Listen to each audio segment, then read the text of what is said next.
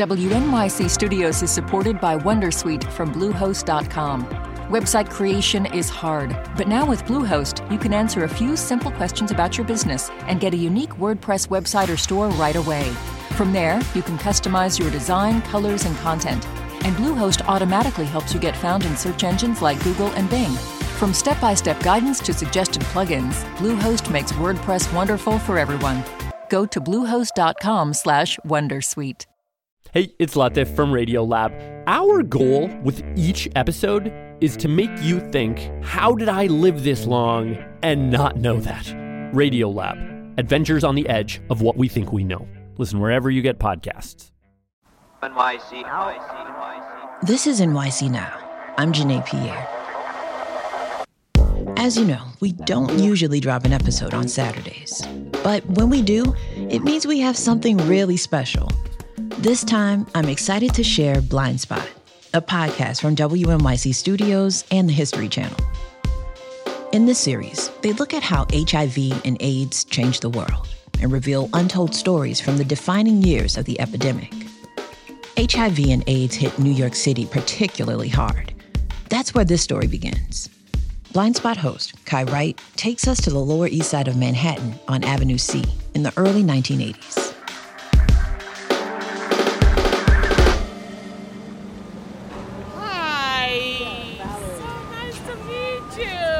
Valerie Reyes Jimenez remembers how it all started. This block has changed so much. Or at least when they first started to notice it. We said that uh, people had the monster because they had that look. They had the sucked in cheeks. They were really thin. Uh, a lot of folks were saying, oh, you know, they had liver cancer. You know, they had cancer. That's what they died from. But everybody. Because you couldn't name it yet. You called it the monster or grid, or in another part of town, maybe the gay plague. Mostly, though, you avoided talking about it at all until you just couldn't anymore. People just started like disappearing. Like one day they were there and the next day they were gone. These 20 people that used to hang out in this building shooting up, they're all gone. You know, like Car Wash, Papo, Tirso, you know, Cocoí, you know, like all these people, they're all gone. Like, where did they go? It was pretty, pretty insane, you know, and um, a lot of people died. A lot. Like, when you say a lot, can you give me, you know, how many people off the top of your head do you think you knew at that point who had died? At least 75 people from the block alone. I was not expecting that. Yeah, at least 75 people from the block alone in about maybe a period of eight to 10 years.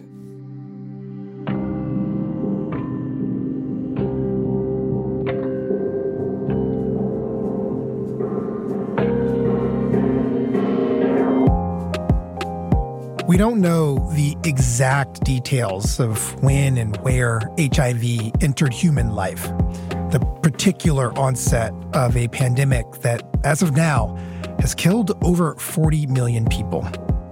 But we do know that Valerie's neighborhood in lower Manhattan was one of the first places on the planet that the virus began to spread rapidly and to kill prolifically. And that's for a lot of reasons. There were the political and economic choices that also allowed poverty to spread across places like lower Manhattan. It was gritty, it was dirty. Every block had abandoned buildings. When I say abandoned, they were burnt out buildings, they were empty lots.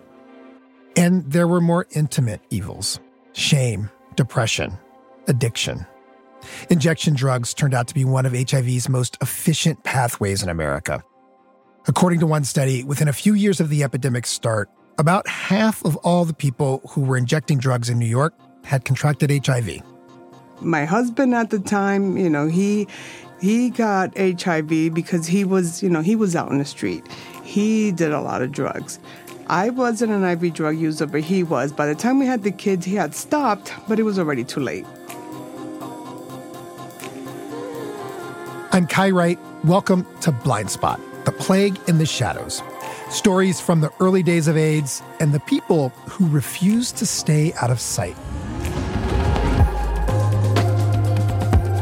HIV changed the world. It burst on the scene in the early 1980s as a mystery illness that completely confounded scientists, and it killed, is still killing, tens of millions of people. It tore apart families and communities and whole nations. It has hung as a permanent cloud over intimacy and love and lust for generations of people like myself. And it is still with us. In this series, we will revisit the AIDS epidemic at its onset in the United States. You'll hear from people who have lived it, who struggled to sound the alarm when few others would listen. Over the next six episodes, we'll consider what could have been different, what part of the pain and the loss in this history could have been avoided.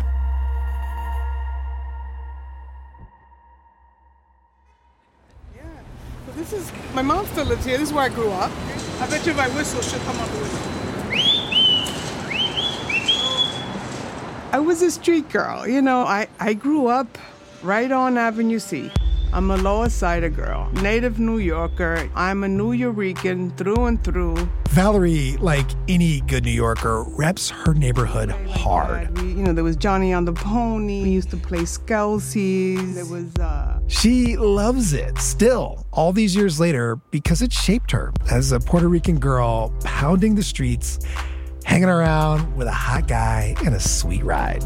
He had a really nice car. It was like a muscle car, red with black stripes, like a 1970. It was a sweet ride. It was, yeah. wait, wait, what's that laugh? This is Lizzie Ratner. She's from The Nation magazine. She's the lead reporter on this project and is going to join me in telling the story. What is that laugh oh, about? I was just, you know, I was just thinking back to like, you know, just sitting in the car and taking those rides and stuff, you know. In the beginning, it was sweet. It was shiny and fun. But then later on, it wasn't so fun. Heroin was cheap and plentiful and, as we know, highly addictive. And it was just everywhere in Valerie's neighborhood. It was surrounded by drugs, like everywhere. Every corner you went to, every other building you went to, like people were just out there calling out the names of the drugs that they were selling, and people were strung out. I mean, there was just no ifs, ands, or buts about it. There wasn't a family that wasn't affected by it.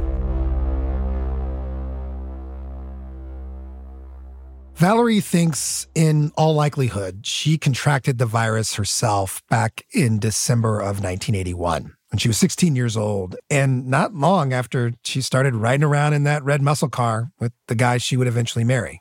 I got with him in July of 1981. That Christmas, I had gotten so sick. I, I remember because I couldn't go anywhere. It was like the worst flu I ever had in my life. And you think that was like the initial HIV infection? I believe so. Wow. I believe so.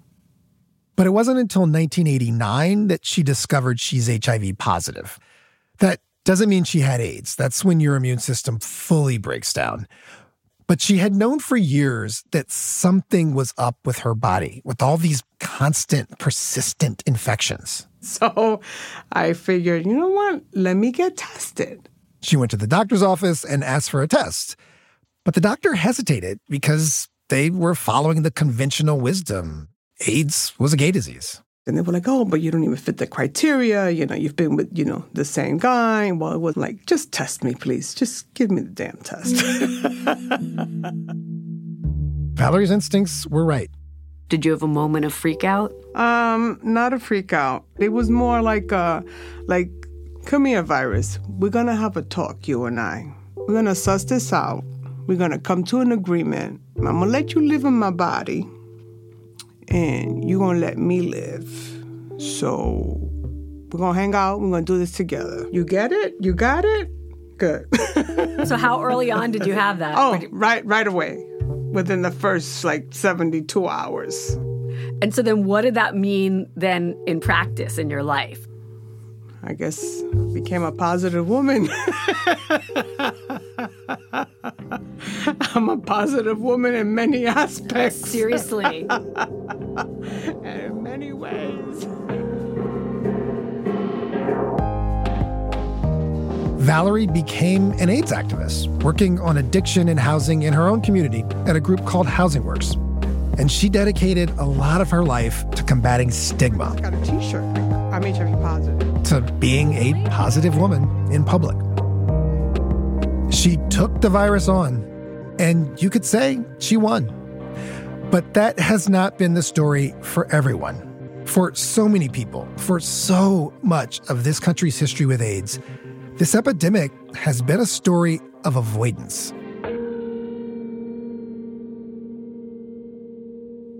That was an excerpt from episode one of Blind Spot The Plague in the Shadows. Next up, host Kai Wright takes us inside the pediatric ward of Harlem Hospital that turned itself over to treating kids with HIV and AIDS. That story after the break.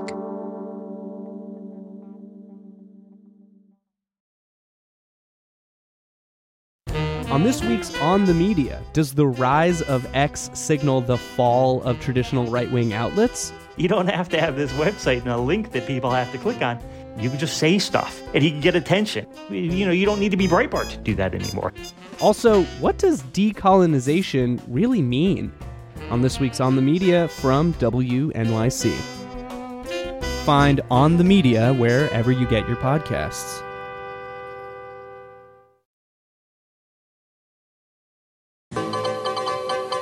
This is Channel 7's Eyewitness News with Ernie Anastos and Kaity Tong. Good evening. I'm Kaity Tong. Here's what's happening. Princess Diana arrived in New York tonight for her first visit to the Big Apple. Traveling without her husband, Prince Charles, the primary It's 1989. We're eight years past the initial public reports on the mysterious illness that would become AIDS, and it's a lot harder to hide from reality.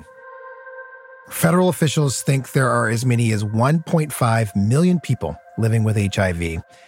And the stigma around those who are sick has been and remains really high. I mean, just four years earlier, a poll revealed that half the country would be perfectly happy to quarantine people with AIDS. Which is why it's huge news when Princess Diana shows up on the 17th floor of Harlem Hospital. Well, Princess Diana leaves us tomorrow, but not before a visit to Harlem Hospital at 10 in the morning. There she'll meet with children with AIDS. That visit is. It's a powerful juxtaposition. This beautiful young princess arriving at this hospital that had become a home for kids with AIDS. Princess Di's visit makes international press. Harlem Hospital stands in the middle of one of the most dangerous areas of New York, plagued by violence, drugs, and poverty. No president, few leading political figures come here, so the personal decision by the princess to visit a children's AIDS ward was warmly welcomed. Princess Diana is in a bright red skirt suit. She's a full head taller than Dr. Margaret Heagarty, who runs the pediatrics department and is touring the princess around. Princess Di is poised, she's curious, she seems engaged. When you have the problem with the drugs, how on earth are you going to cope with AIDS as well? TV cameras were not allowed in the AIDS ward. I'm Kai Wright. When my colleague Lizzie Ratner and I talked with doctors and nurses from Harlem Hospital about the princess's visit, a certain kid named Shamar kept coming up. Dr. Stephen Nicholas was on call that day. This kid had the foulest mouth of any child in my whole career that I've ever taken care of. Steve still remembers when this precocious seven year old barged into Dr. Heagarty's office. And he flips her the middle finger and says, Lady, I'm going to F you. And she says, without missing a beat, Well, that'll be very interesting. I'm a spinster. Now go back to your room.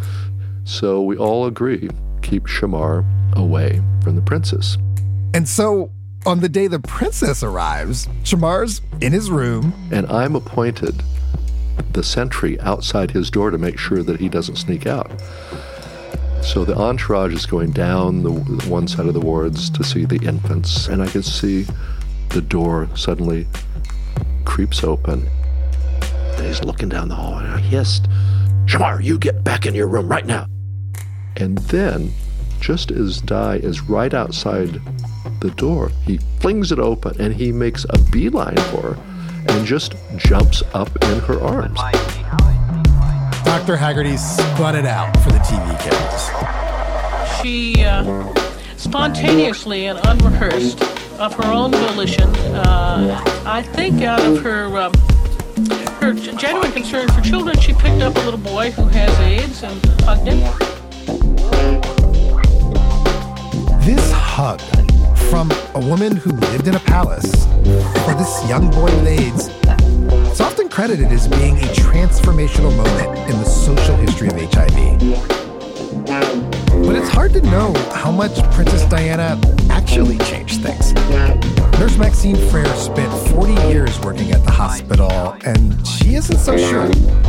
Still don't know about that one. I think it changed the narrative about her. You know, she was now a woman who can come down and be with the regular people. So I think her image changed a lot more than ours.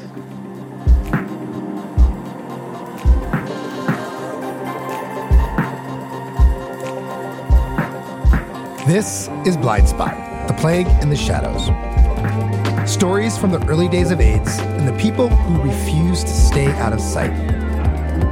Today, we meet the doctors and nurses who actually did change the lives of children who showed up at Harlem Hospital long before Princess Diana. And they did it with few resources at a time when no one else wanted to help these kids. They would come into the hospital, be admitted to my ICU, and die. It was an awful disease back then. I mean, they were just dying. There was a lot of beauty, a lot of sadness, and a lot of sort of just you know, flying by the seat of your pants, you know, trying to make an educated and a, a good decision, but really not knowing.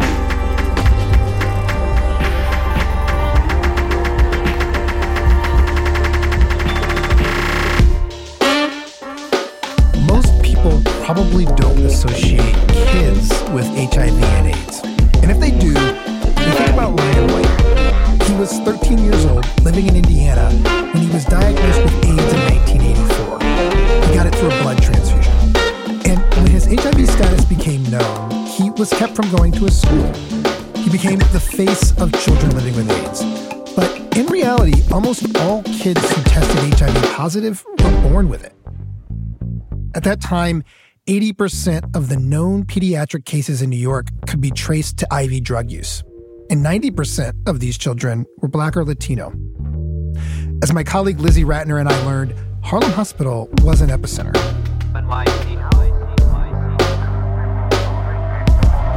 Maxine, what year did you start working on AIDS stuff specifically at the hospital? The day it started. Here's what it was like at the hospital early on. Doctors and nurses in pediatrics started hearing from colleagues in other departments about a new illness they were seeing.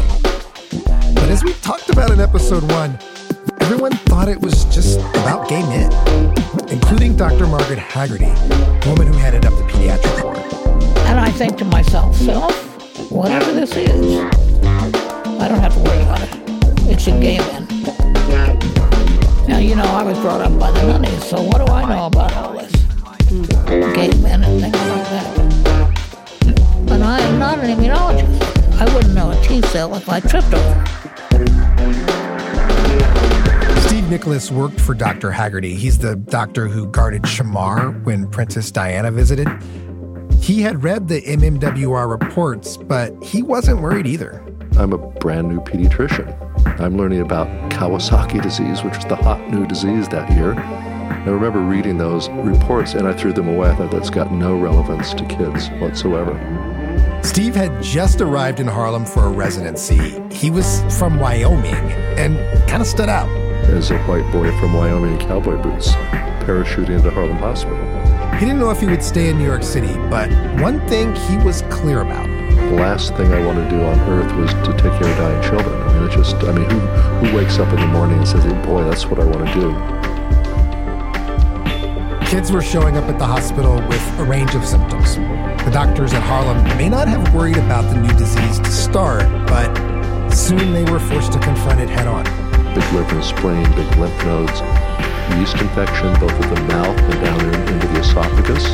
It was like an explosion. And roughly how many kids would you say there were from year to year? Well, you know, started as one, it was two, then it was four, then it was so you know this sort of progression. I would say that by the end of the first year we had dozens, and before long we, we had you know a couple hundred. A couple hundred's a lot. That is a lot. Turns out that the highest rate of mother-baby AIDS in the country was Central Harlem. Back in those days, if a woman was HIV infected, she had a one in three chance of having a child who was HIV infected. Monica DeGrotto was another nurse on the ward. She worked with Nurse Maxine and Dr. Steve. So those were huge, I mean, horrible odds. This was long before we understood the science behind mother to child transmission, and long before we could take steps to prevent it. Many of the women were also drug users, and the combination of the drugs and the scary disease admit patients were not always treated well, even at Harlem Hospital. Ignorance of HIV, not just in the community, but professional people, was crazy. On the 17th floor, on the pediatric ward, Nurse Maxine says this ignorance meant people kept a certain distance. They didn't like to come in the room, so when they came to our ward, they, they knocked on the door um, there's somebody looking for you. They wouldn't come in the room. But on other floors of the hospital, it got worse. I remember one particular mother who had a baby down the fourth floor. So the second M was born, and the baby was like over there, and the mother was around the corner, around the bend, by herself, postpartum. Nobody went to see her until we came down to see her. Where is she? We, nobody knew. She was isolation. She has AIDS nobody was going to be there to see her, to protect her, to watch her. You know, the stigma of being, oh, she's a drug addict, she's a anything. And so our families were really abused, neglected. I'll say neglected, not abused. But that's abuse, right? You know, you have to remember the time. You know, we were in the thick of the crack epidemic. Before Nurse Monica worked in pediatrics at Harlem, she worked in foster care. She saw firsthand how drug use and our attitudes towards drug users at the time contributed to what was happening inside the hospital. Um, women would come in to give birth. They would be tested, you know, if there was any suspicion of a substance use. Um, and if that substance use test came back positive, those kids were put on a social hold. Social hold, right. Especially today, this is a controversial term social hold. I mean, kids were prevented from going home with their mothers. These were decisions made often without much thought given to their birth families. Kids were evaluated by a hospital social worker. What support did the kid need? Can the family provide it? And if the hospital was concerned, they'd mark the kid as a social hold and call child welfare to investigate. And oftentimes, uh, you know, just with the bureaucracy, these kids were stuck.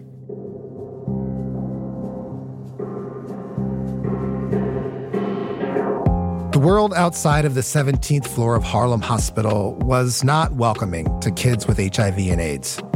But inside the hospital, on the pediatric unit, Dr. Heagarty made sure her doctors and her nurses took a different approach. And in oral history, she remembered going on rounds. And I quite deliberately would pick one of those infants up and put him in the arms of an intern. And then I would take another one and we would continue down the hallway making rounds, carrying these children with us.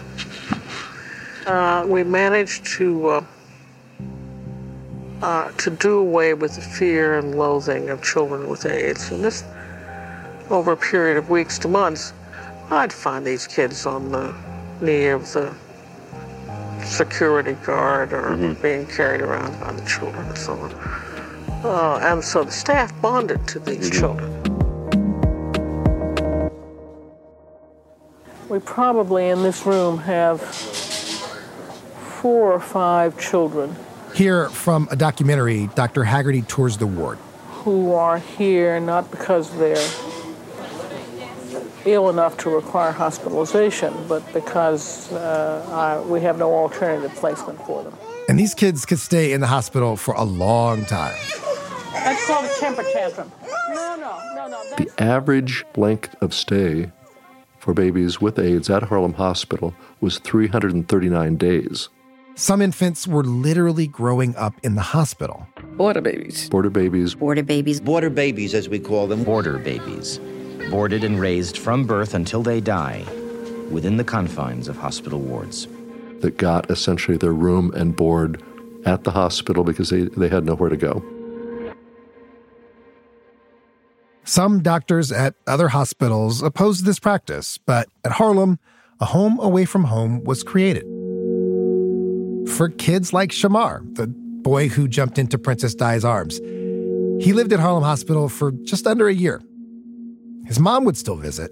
Now, she didn't come often. She didn't bring him much. She brings him pajamas, and oh, he's so happy.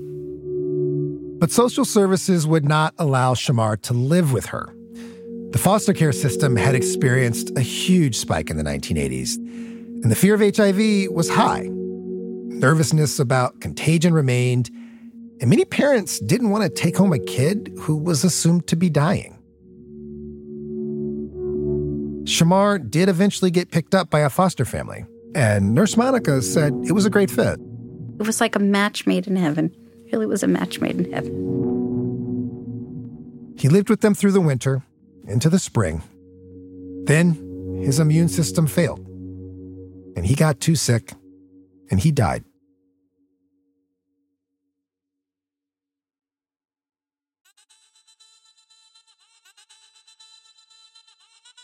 In these early days of HIV, kids didn't live long. Treatment options were slim. There was nothing. There was nothing. Many kids got infusions containing antibodies in the hopes that this would strengthen their immune systems. It didn't take away the HIV, but it lowered the rate of other infections. Part of my job was giving the, the gamma globulin. That's the antibodies. Nurse Maxine would give them to the kids. Start the IVs and let do the infusions. When they first started giving you medication, it was front of your hand, and then eventually it was like on your forearm. Victor Reyes was born HIV positive at Harlem Hospital in 1989. And during his childhood, he would come back there for treatment. He remembers sitting in a room, a bunch of kids at a time, just for hours. We saw a lot of Disney movies. Lion King and Matilda were on a steady repeat. We can tell you every single movie by heart. The staff was protective of these kids as they cared for them. All the medications that ever came out, we all tasted them. Yeah. Our staff tasted, the nurses anyhow, we tasted every single one of those medications because how are you going to give a medication to a child and you don't know what it tastes like? As new drugs were developed, Harlem would get them. And studies were happening, trying to better understand how to treat kids with AIDS.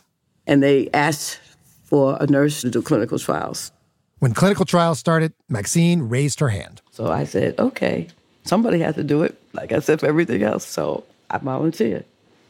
You you said that you had to pray on that choice. Yes, I had to pray on that decision what, to do it. What were you? What was what? What guidance? Because nobody knew anything for? about HIV. You know, we have Tuskegee in our background, and so I wanted to make sure Tus- Tuskegee wasn't happening again. I wanted to do the clinical trials because I wanted to make sure they were done correctly for my people, because those were my people, my neighborhood, my children. So that's why I did it. Maxine's willingness to face HIV and the trials at the hospital, it also meant dealing with stigma in her own family. When I worked at the hospital, I came to my family's house and they made me take off my clothes at the door and put it in a bag and all that kind of stuff. And I did. It was her father who thought working with people with AIDS wasn't right for his daughter. In the mid 1980s, Maxine's dad was not alone. In Queens, New York, parents protested when a kid with AIDS was allowed to attend school. One day, 11,000 kids boycotted school. Parents chanted, Save our kids, keep AIDS out. To these parents who hold vigils here every day, the question is not about one AIDS child anymore, though, if but people about got the future. facts and understood exactly what AIDS was, then maybe it would help. Jersey officials say that they will allow school superintendents to suspend students, teachers, or other staff who are suffering from AIDS. But at Harlem Hospital, Maxine didn't have time to concern herself with protests or stigma. She prayed on it. I talked to God, and He told me to do this. And I said, and, you know, people don't want to hear that, but that's the truth. This was what I was supposed to do. When did you decide to be a nurse? I was going to be a nurse all my life. All your life? All, from the time I was born. How is that possible? I was a sick kid. People always say, you know, a good nurse wants to become a doctor. No, that's a different profession completely. Doctors heal illnesses. Nurses heal spirits and souls and everything else. We taking the whole body. Nurses take care of people. So if you come in and you're gonna die, you're gonna die. I can't fix you from dying, but I can make you comfortable. I, oh, we working in here today, huh? There's no, there's no food pantry. Welcome to my little church. You've been inside already. To understand Maxine's devotion to her patients, you need to understand a little more about her. Maxine grew up in Harlem. And then Lincoln Projects is just there on the horizon. Yeah, mm-hmm. it's two blocks wide. She's been going to the same church since she was a kid. How you doing? Okay. We have a kitchen because we do have parties. You know about AME churches and food, right? Gotta have fellowship hall. right. This is our. And then Harlem Hospital is just a couple blocks up here. That's it, right there. So your life is right in this neighborhood, were right? these few blocks, Mhm. right? I Well, mean- yeah, uh huh. Yeah, I guess you can say that. Her boss, on the other hand, Dr. Heagarty, she came from what seemed like a whole other world West Virginia. But Dr. Heagarty was no stranger to hard times. Her father had been a doctor to coal miners back home. Alcohol and addiction were part of the mix growing up. She and her sister were turned over to an orphanage in their teens. Here they are. Oh, hi. Hello. Dr. Heagarty died in 2022. We talked to her before she passed away. I went with Lizzie to her house, a modest single family home in the Bronx, decorated with cat memorabilia and, you know, actual cats. Does your cat have a name? Yes, he does. His name is Lucky. Dr. Heagarty. Margaret Heagarty was 84 and long retired from Harlem Hospital. Uh, first of all, I can't walk, you understand? She had spent more than two decades there, and she trained her staff to do as she did to do what you can for your patients. When supplies were short, she sought solutions. She gave us an example a story about cough syrup. What do you mean we don't have any Robitussin? A resident had come to her to say they ran out of Robitussin cough syrup. I went to the pharmacist. What do you mean we don't have any? You can't practice pediatrics in the wintertime without Robitussin. So, what did she do? Dr. Heagarty sent her interns and residents to the private hospital nearby to find some Robitussin and syringes and gauze and anything else they might need in Harlem. And they'd steal them. You gotta hustle. You gotta hustle. And you always ran out of money. People aren't gonna pay for poor people. I often thought that I was sort of like Ho Chi Minh, a guerrilla behind the lines. That was part of the fun of it, actually. These bastards at their own game.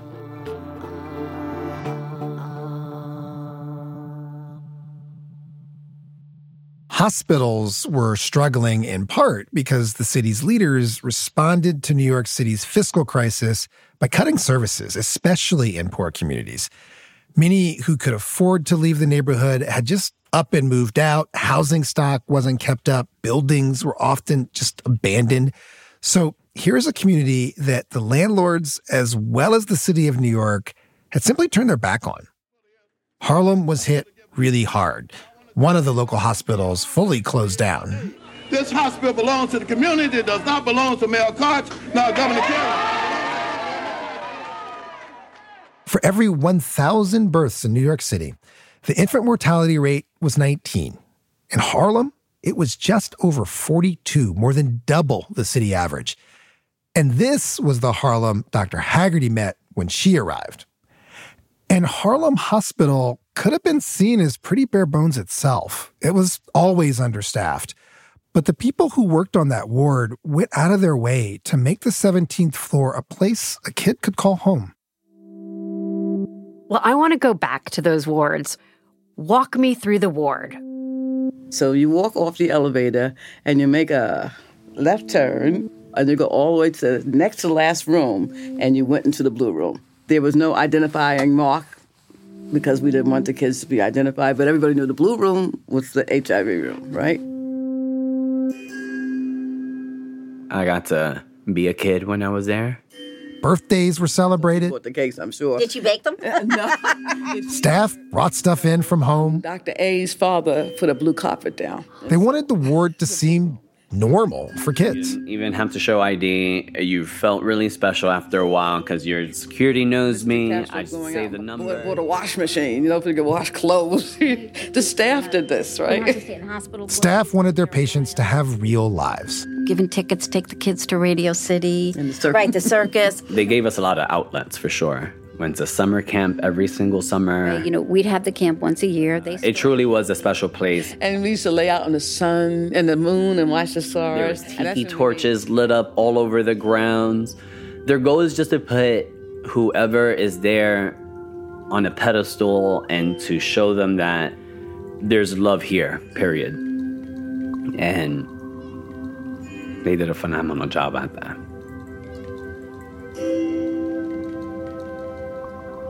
You're talking about a team of people with little knowledge about a virus who just stepped in and, and did God's work. They fought for us every step of the way. Monica, Maxine, women that I call mothers. I think that the children, this is my own personal view now, children who have HIV or, or chronic fatal diseases sort of know that they have a short life and they're going to take in every opportunity they can and nobody can stop them. I don't care what nobody said. They knew they their lives were short. And that's why the doctors and nurses would do almost anything for them. We were a family. And as in many families, there are undoubtedly favorites. We meet one child who practically owned the 17th floor. He lived on the floor. He lived on the floor. James was uh, on, on our pride and joy. More about James after the break.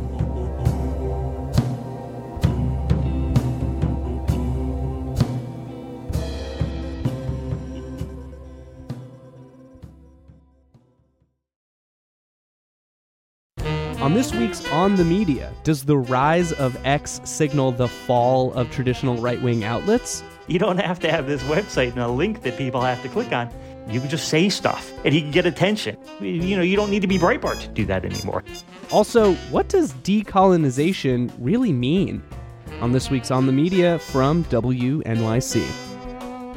Find On the Media wherever you get your podcasts.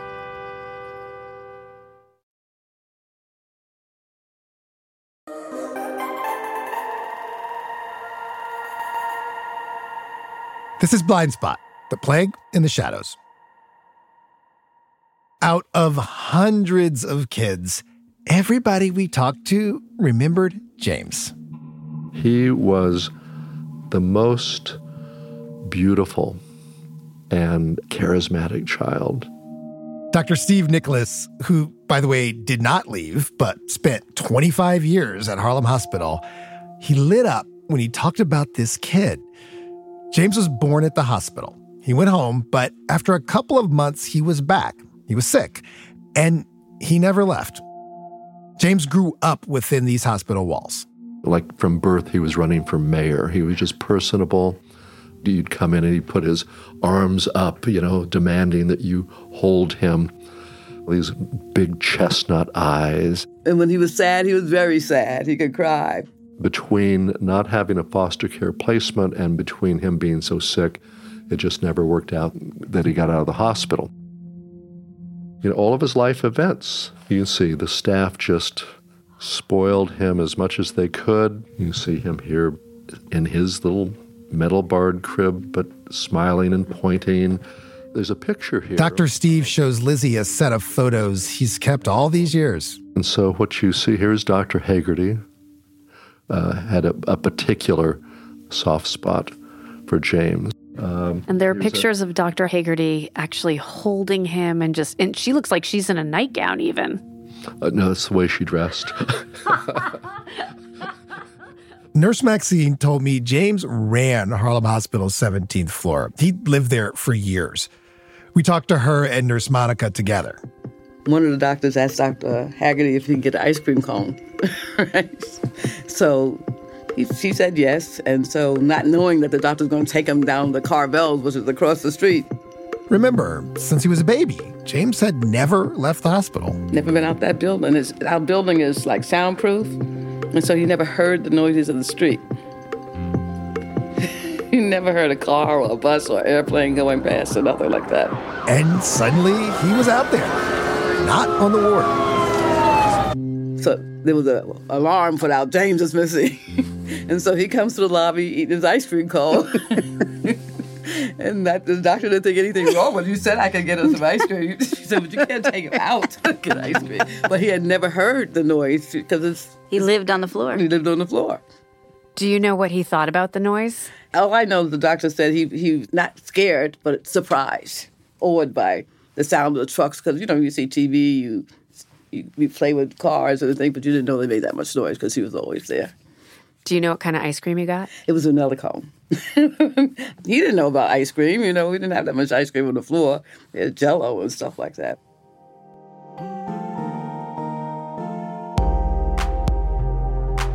James was in Harlem in the mid 1980s. Maxine had been working on the pediatric ward for several years.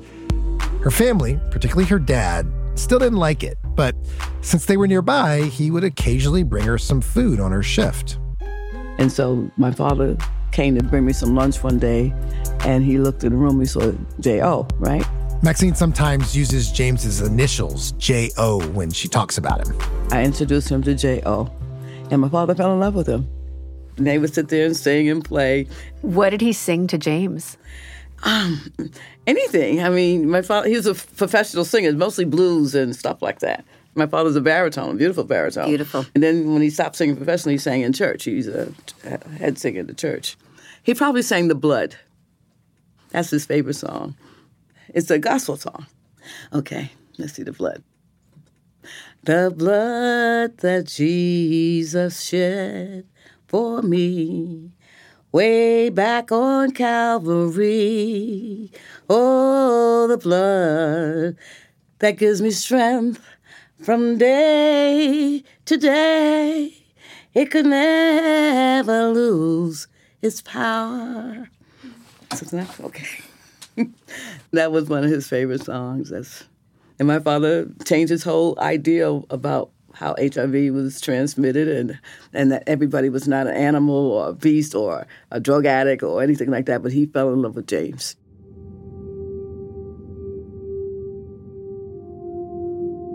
I suppose we all felt that he was our child because we were all part of the family. But death was never far away. HIV affects the brain, can affect the brain, and he lost his developmental milestones.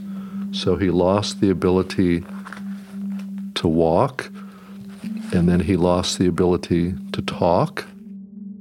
What did he end up passing, though? Because I know. Pneumonia, I believe. Yeah. Mm-hmm. James never left, right? Yeah, that would make sense because at the time of his passing, treatments were so we didn't know. We really did. They were just being put together, and so he probably mm-hmm. you know wasn't on the standard because there wasn't a standard. Two months before his fourth birthday, James died in Harlem Hospital.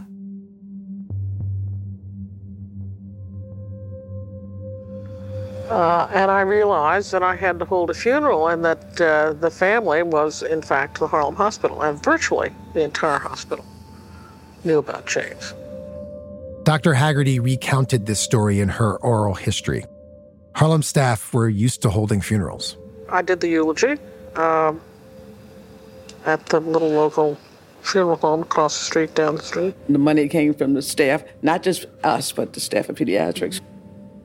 Nurse Maxine thinks James was buried on Long Island. Nurses who lived out there sometimes donated plots to the kids.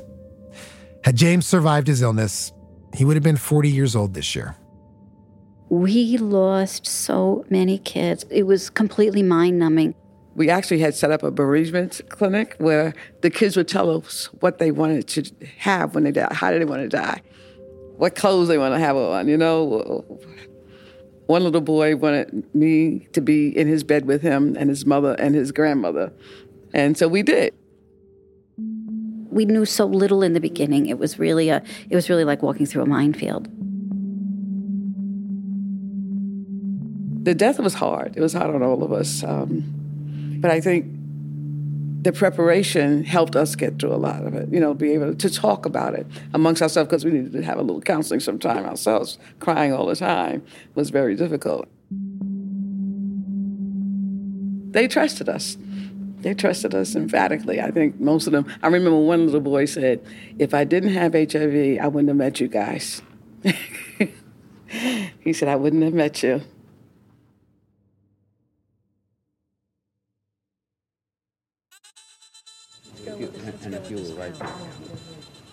December 1987, Washington, D.C. On Monday evening, a child died in Harlem. We don't know who Dr. Heagarty is describing. It's not James. The dates don't work out. She could have been talking about any number of kids. And this is the occasion. And you are the appropriate people to whom to deliver a eulogy for this three year old child. For perhaps you can help me and my staff mourn this death. President Ronald Reagan has just given his first address on AIDS earlier in the year, more than six years into this epidemic. And with nearly 50,000 people having been diagnosed with AIDS in the US, more than half of them already dead, the federal government seems ready to finally concede that, yeah, there's a crisis. For now, though, the best it can muster in response is a presidential commission to study the problem. Heagarty is addressing that commission. Now, this child and most children with AIDS are to be found in places like Harlem Hospital, a city hospital. And city hospitals are medical versions of Hill Street Blues. AIDS has simply accentuated the perennial problems of health care for the poor. And nobody, not government, not philanthropy, not the church, seems to have noticed that these children are in city hospitals throughout this nation. And on Monday, when this little child died, I decided that only we seemed to love or care about them. So you see, I felt I had to use this short time to see if I could get you, with your power and influence, to worry about them and to love them with us. She finishes she puts down her papers, and Dr. Margaret Heagarty darts her eyes back and forth. She is staring the commission members down, demanding action. Thank you very much, uh, Dr. Heagarty. Uh, she is not alone. 1987 marked an eruption of AIDS activism. ACT UP was founded that spring in New York. Gay activists displayed the AIDS memorial quilt on the National Mall that fall with panels commemorating nearly 2,000 people killed by the virus. And that October, a poll found that 68% of people in the country considered AIDS the most urgent health problem facing the world. Despite chronic underfunding and the chaos and economic collapse of the 1980s, the doctors and nurses on the 17th floor at Harlem Hospital created a community in which kids could survive and did. Some even thrived. And slowly, with the help of people like, yes, Princess Diana, people began to pay attention to poor kids with HIV. The tide of public sentiment was turning, and federal authorities were being forced to finally pay attention. Sympathy for kids, like Victor Reyes, began to open space for a meaningful response from government. When it first started being talked about, it was the gay disease, and help didn't come until you put a child in front of it, until you get Ryan White, you know, and then you get help. But there had to be a label of innocence for the help to come. It's not an accident that the first major piece of federal AIDS legislation was named for Ryan White. And he was a heroic kid. His story deserves every bit of the respect and attention it has been given. But the question of innocence and guilt would haunt the landscape of HIV and AIDS for years to come. Because that question pointed to an even bigger one who deserved society's sympathy and who did not. Society forgot about us. Like they forget. Once you go to prison, that's it. Especially in maximum security. They don't care what happened to us. We're just dogs. And a group of women in an upstate New York prison, they didn't get society's sympathy. But these women would organize to change the very definition of AIDS.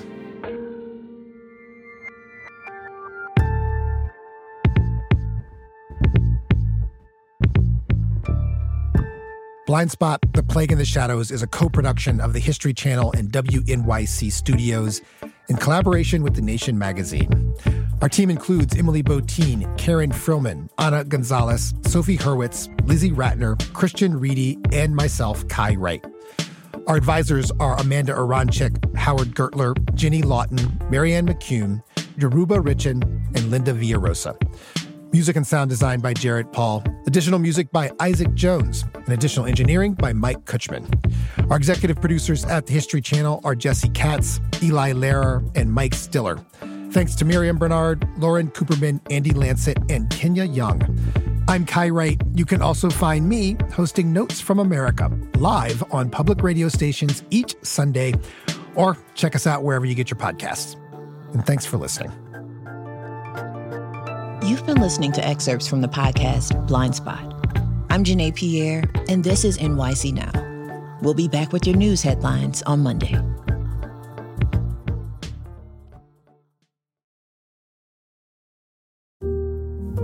My son had a gift with technology. With reliable internet at home through the Internet Essentials program, the world opened up He's part of this next generation of young people who feel they can thrive. Through Project UP, Comcast is committing $1 billion to help open doors for the next generation with the connectivity and skills they need to build a future of unlimited possibilities.